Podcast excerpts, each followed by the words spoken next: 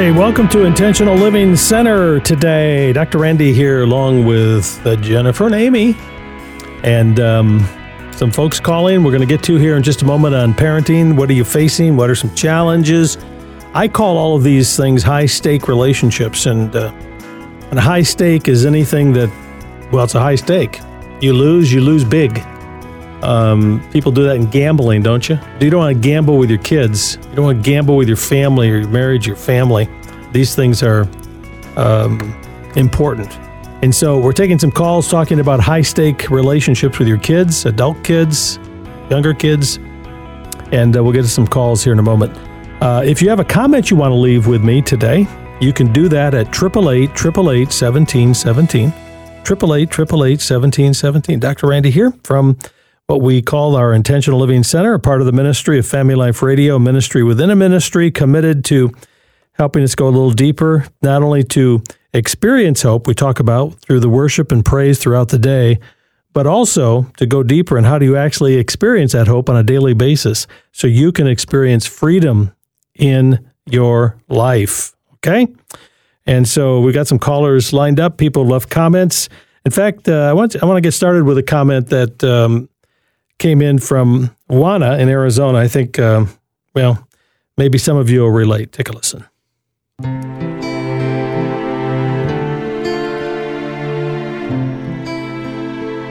Well, my question is, I have an adult son living with me, him and his wife, and he has come from a background of drugs.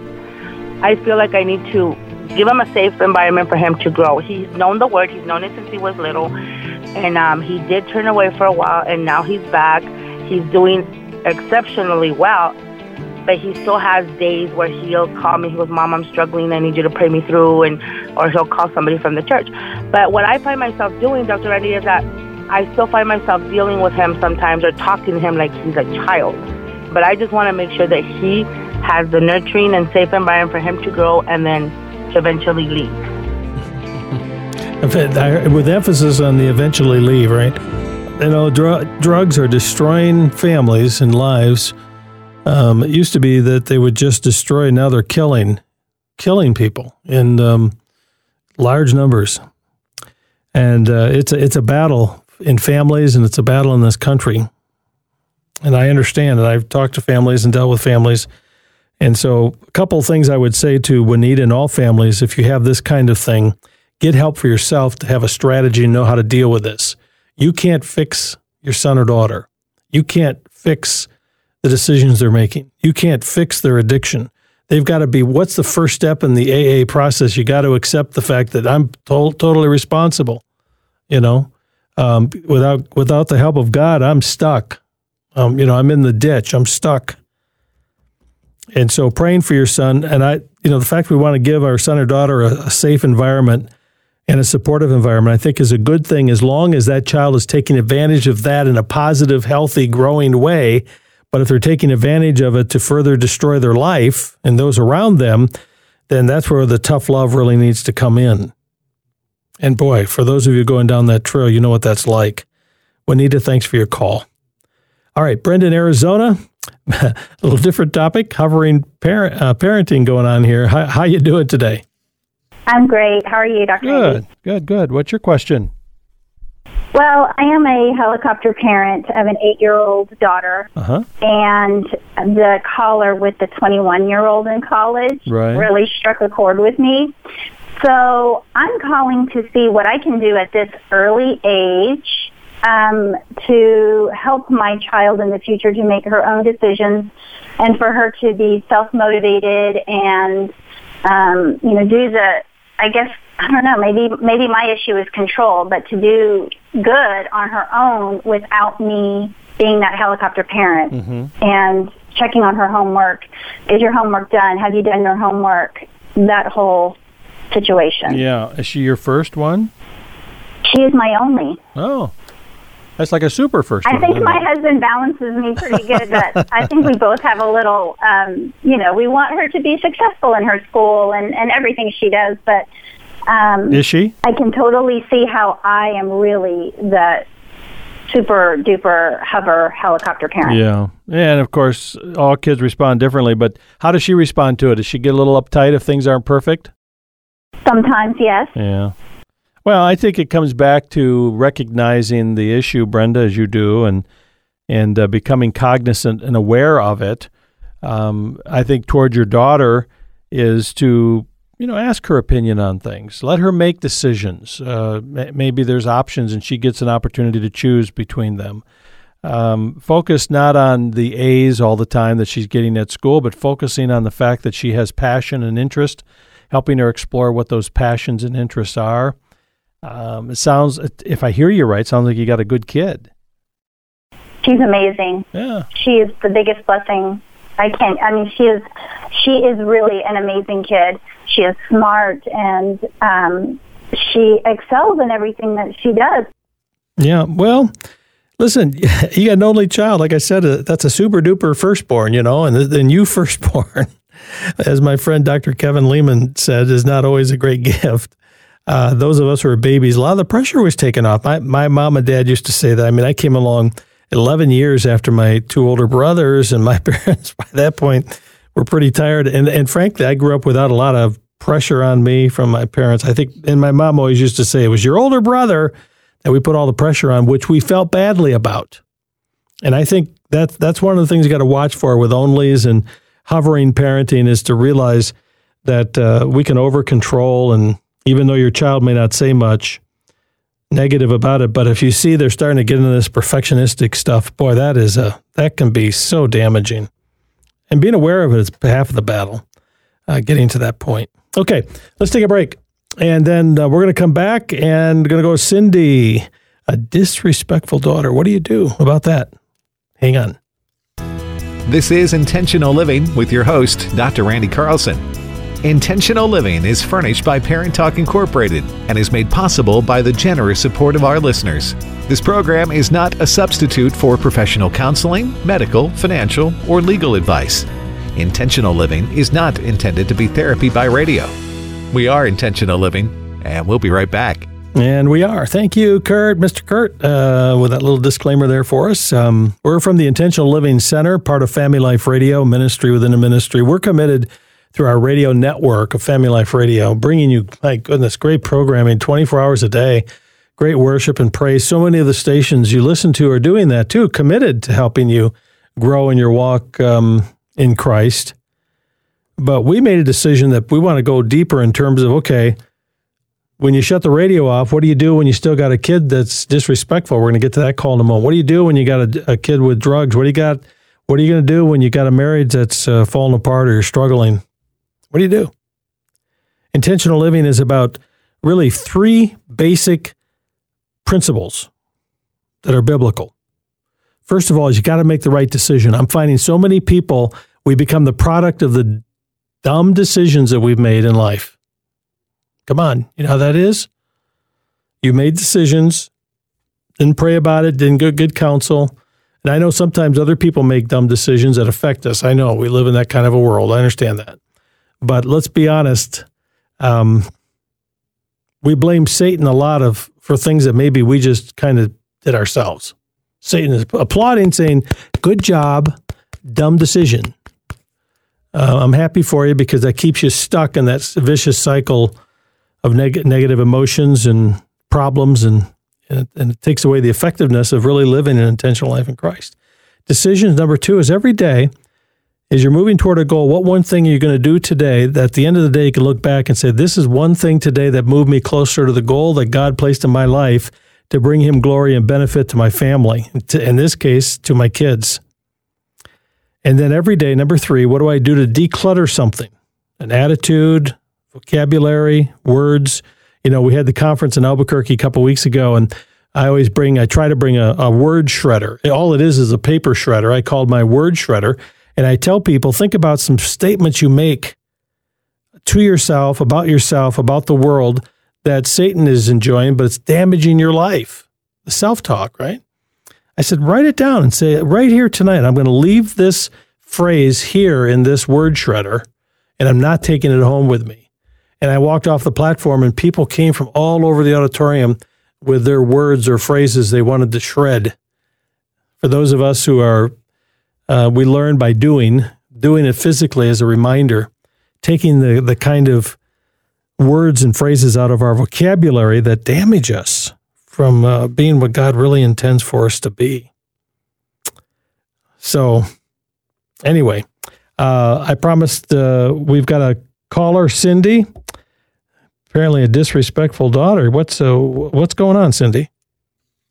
I have two teenagers. One, my daughter, she'll be 19 here shortly, and I have a 17-year-old son, and I am a single mother, and I have been for quite a while. My daughter, she's always been a very strong person, very strong-willed, her whole demeanor, and likewise, so have I, but I've always been a very a loving mother. I might not show a lot of emotion, but I'm very hands-on, and I tried my hardest. I consciously, attempted to be the very best mother and role model that I could be. Mm-hmm. And but my daughter, she has always been very disrespectful towards myself. I can't really say the same as for her to be that way in public and to strangers. She does have a very standoffish personality towards strangers. She's not as outgoing as I am and nice to other people, but she's not mean to them either. Mm-hmm. But I, around the house, and it put a strain on our relationship because I'll ask her if she would help me with something. At this time, I have a hip injury, and I've been on crutches for 8 weeks. And it's been almost, I'm reluctant to ask for her assistance. This is a 19-year-old daughter. Yes, sir. See, Cindy, you sound like a sweetheart, single mom, very loving. You want to do the right thing with your daughter. You got a real strong 19-year-old who, frankly, sounds like she feels she can just run over you. I think so. And I believe I put my foot down plenty of times. I even asked her, will you please quit being so rude to me? And she said she's not being rude. That's not put. Yeah, but I think you misunderstand putting what it means to put your foot down. I don't think we stomp our foot and say, hey, would you please be nice to me or respectful to me? I don't think that's putting our foot down. I think, Cindy, a little bit of a single mom backbone here is going to be tough, but to sit down with your 19-year-old and say, honey, I love you. You're 19 years old, and if there are things that I expect. Be clear on expectations around the home that you have to start taking care of your own room or whatever it is. And honey, if that's not something you can do and we can't talk through and come to an agreement, then it's maybe time you're going to have to be on your own. You're 19 now, but I can't continue to take disrespect. Right. I agree. I actually have had a talk with her. And one thing that I will say is she does do chores, as she always has. It's just to the point of when I ask her, she'll give me the attitude. She'll do it she'll be upset about it, but she'll still do it. So I find that the communication, though, is really it's hard to do because if we communicate, that's where the rudeness is. Yeah. If I don't communicate, Well, you don't communicate. She's doing what she wants, but is she in college or is she working? Or? She's working. And who's paying the bills? I do. She pays for the internet or her cell phone, which is still under my plan. But she get right. All right, so you're doing the food, you're doing the house, you're taking care of expenses, and she's working? Yes, sir. Yes, sir. Okay, what's the plan? Where's she going to be in 6 months or a year? And whatever's going on in your daughter's life, whatever she thinks she can get away with disrespect, let me tell you something. If she can disrespect you, she's going to disrespect others. That we learn in the home. We're teaching in the home. I can't imagine hearing you be tough with your daughter. Here's how it goes. Here's probably how it goes with you, Emily. Honey, I really don't like it when you talk to me that way. Is there any way you could stop doing that? That would be really helpful. And maybe in your heart, you're thinking you're being tough. And she's inside saying, I can really run over mom. So, you talked about what would happen if you're not here. Maybe you need to give her an idea what that's like when the food isn't there and the check isn't there and the cell phone doesn't get paid and they shut the cell phone off for her. And she says, hey, mom, my cell phone's off. Yeah, that's right. When you start treating me with respect, I'll come back and be ready to help you. But I'm tired of it. Feeling like I can't ask you for your help without getting an attitude back. And I don't appreciate that. Ooh. My child won't like me. You know what? They may not, but they'll respect you. And they'll look back later and say, hey, I How many of us, come on, some of you could say, you know, I really did treat my parents pretty poorly when I was a teenager, and they were tough. They held me accountable. I didn't like it, but now I look back and realize they did the best thing for me. Keeping them accountable is a powerful and, frankly, the right thing to do. I hope that helps, Cindy. God bless you. I know you're trying hard, and I would just encourage you to get a game plan and stick with it. All right. You can always leave your comment with us at 888-888-1717. Hi, Dr. Randy. This is Lisa calling in regards to the passive aggressiveness. My son, he is so passive and aggressive. He's shut me out for the last 6 months, and now I have a tendency of also shutting him out. I'm not wanting to work this out. I was wondering if you could have any comments or any suggestions. Thank you. Bye-bye. You know, when people are passive-aggressive, it's a way of controlling. That's really what it is. It's a form of control. I just wouldn't be controlled by it. I wouldn't shut your son out. I just wouldn't tolerate it, or I'd challenge it when it comes up. He says one thing and does something else. I'd challenge that. You said this, but this is what you did. I don't understand. I keep the proverbial ball of life on their side of the court. Isn't that the goal when you think about playing a game of tennis? You want to get the ball back over the court. And so you're putting the ball back in their lap. Let them wrestle with whatever they're doing or thinking or an attitude that they have to work through. That's really a part of intentional parenting. You know, disappointment can just create so many serious problems for a family. And as we've talked so often, it's disappointment is a result of unmet expectations. But disappointment is a part of life. Kids can get disappointed. They don't get what they want, what they expect, what they desire, and that's true as adults as well. And one of the things that we can do in our family that can be so helpful to manage stress and difficulties in a family relationship is to talk about how do we manage those disappointments in our life when things don't work out exactly like we would like them to be. And when we can manage our disappointments, we can really manage our family in a healthier way. You know, that's an excerpt from the teaching this month on how intentional living can make a difference in a stressed out, maybe struggling family. We're doing a 3-month series on this topic of intentional living. Last month, in this dying culture, this broken world in which we live, this month we're talking about intentional living in our stressed out, maybe struggling family. And then in December, really focusing on our own personal lives. How in the world do we live intentionally in Christ in our own family? And I mean our own life, our own mind, our own thinking, our own attitude. I'm Dr. Randy. This is the Intentional Living Center. We're committed to our lives having less regret, more purpose, more meaning, actually living out our faith in this crazy world in which we live. How do you face the stuff that's going on? Making decisions today about things that are really important for your life. That's why we're here. And we teach over and over these principles of decision, doing, and decluttering, these three things. Deciding, doing, and decluttering. Those are the three really basic things, and they're biblical. Making the right decisions that honor Christ, heading the right direction, as Paul says, forgetting what's behind and pressing toward that one thing, that goal, and then decluttering our life, removing things from our life, attitudes, words, people sometimes, right? Schedules, financial decisions that clutter our life and hold us down. And so we can have more freedom and less regret in our life. That's really what we want to focus on for God's glory, and as we say, for your benefit. All right, talking kids today. Let's go to Emily in Missouri. What's your story, Emily? Well, I'm a child of a blended marriage, and I just wanted to call in and, you know, give my little piece of advice to parents. That with young kids, and particularly with parents that have lost a spouse, and that's the reason why they're remarrying. Mm.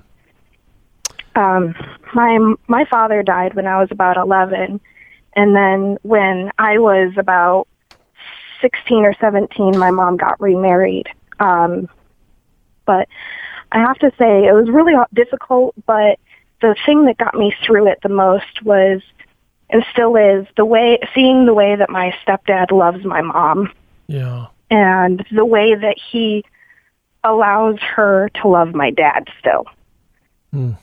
That's been important to you, hasn't it? Yeah, it's been really good, and it's been really important to my entire family to see that and be allowed like, to still love my dad, to still talk about my dad with my stepdad, and he's curious, and he likes to learn about him and who he was, and that's really important to us, and also to the grandchildren and the family too, because they still get to know my dad and learn about him and love him through the rest of us. Yeah. Like I said in the teaching, Emily, that when you blend a family, you're entering in the second or third act, and the first act has already been played out. And sometimes people want to just believe it never existed. There's no one, it never happened, and these people are gone. And what I hear you saying is by your dad, your stepdad, your dad saying, "Hey, I recognize, and I want to know about your biological father," that became a meaningful connection point for you with this man. Right. Yeah, that's pretty special. Well, Emily, I appreciate you calling today and weighing in on this very important topic. God bless you. Thank you. God bless you. Mm-hmm. Mm-hmm. Yes, thank you. There's so much to today. There's so much emphasis on my past, where I come, my identity. We believe our identity is in Christ. But looking at our heritage, where would we come from? And these things are really interesting. There's a fascination with that, but also understanding that the need of a human being is to belong. When you look back to the beginning in the book of Genesis, here's Adam in this perfect environment, perfect world, alone. And God says it's not good for you to be alone. And he made woman. And then after sin, he made children. Just a thought. That's another story. But the reality is we like to know where we come. We want to belong. We want to connect. We need to connect. In fact, most all the counseling work we do is helping people figure out, where do I fit into this world? And one of my professors made the statement about kids that misbehave. Hey, here's a little freebie for you as a parent. Kids that misbehave, if a child can't be the best at being the best, they'll be the best at being the worst. But they're going to be the best at something. And so when you look at kids and you look at people and you think, why would they do this thing? It's in a mind, and I know it doesn't make sense, but in many ways it's trying to belong. That's why people get into gangs. That's why they do different things. You say that's damaging to your life. Yeah, but they feel like they belong. They're connected. That's why the family is so important. We want our kids to grow up and make their identity as a family. We're connected with this group of people who love me and protect me and have the best for me, and not to be on the streets. That's where it can be so damaging. Hey, we love your feedback. We're talking intentional living today, especially with our kids. 888-888-1717 on our comment line. Hi, my name is Shannon. My question is regarding parenting one of our children. My husband and I are pretty much on the same page for two of our three children, but our oldest child, who's actually now an adult, is our challenge, and it just seems to be a battle between us, between my husband and I, and our oldest son has recently come back to the house to live with us, and it's become more apparent once again now that he's back in the house. He and my husband don't seem to click very well, and my husband doesn't really discipline until he gets to the point where he just explodes with him.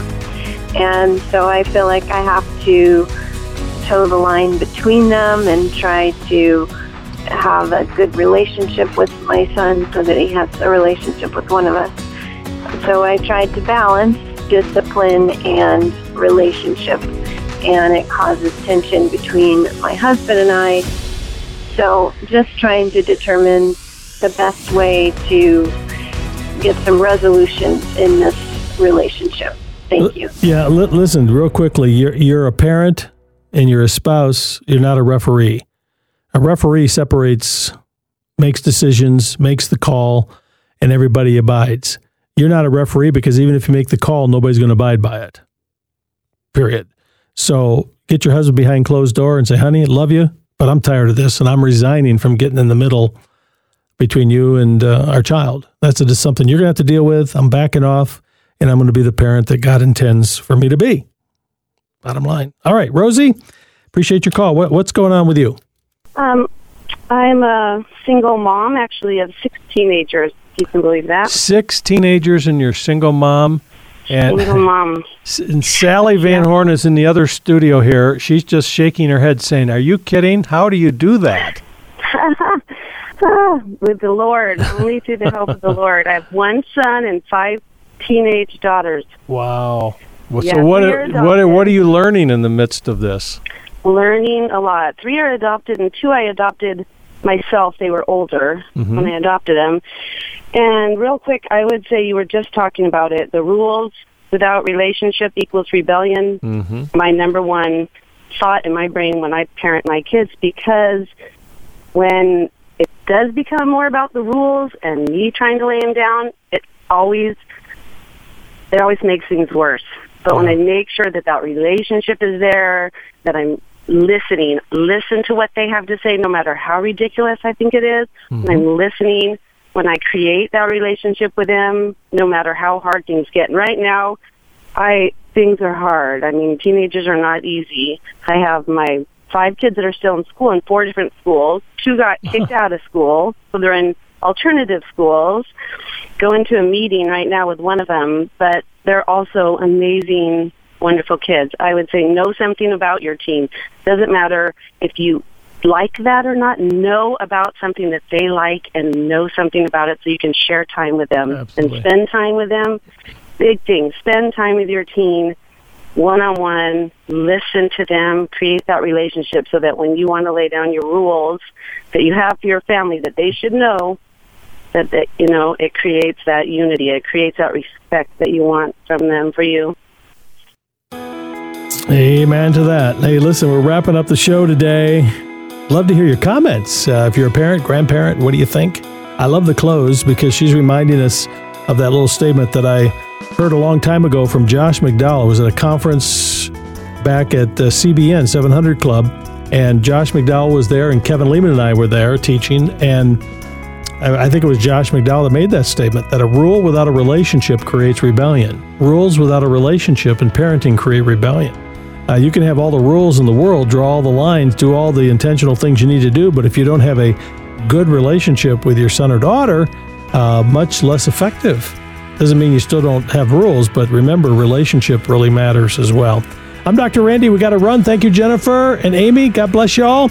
And we'll see you next time right here from the Intentional Living Center.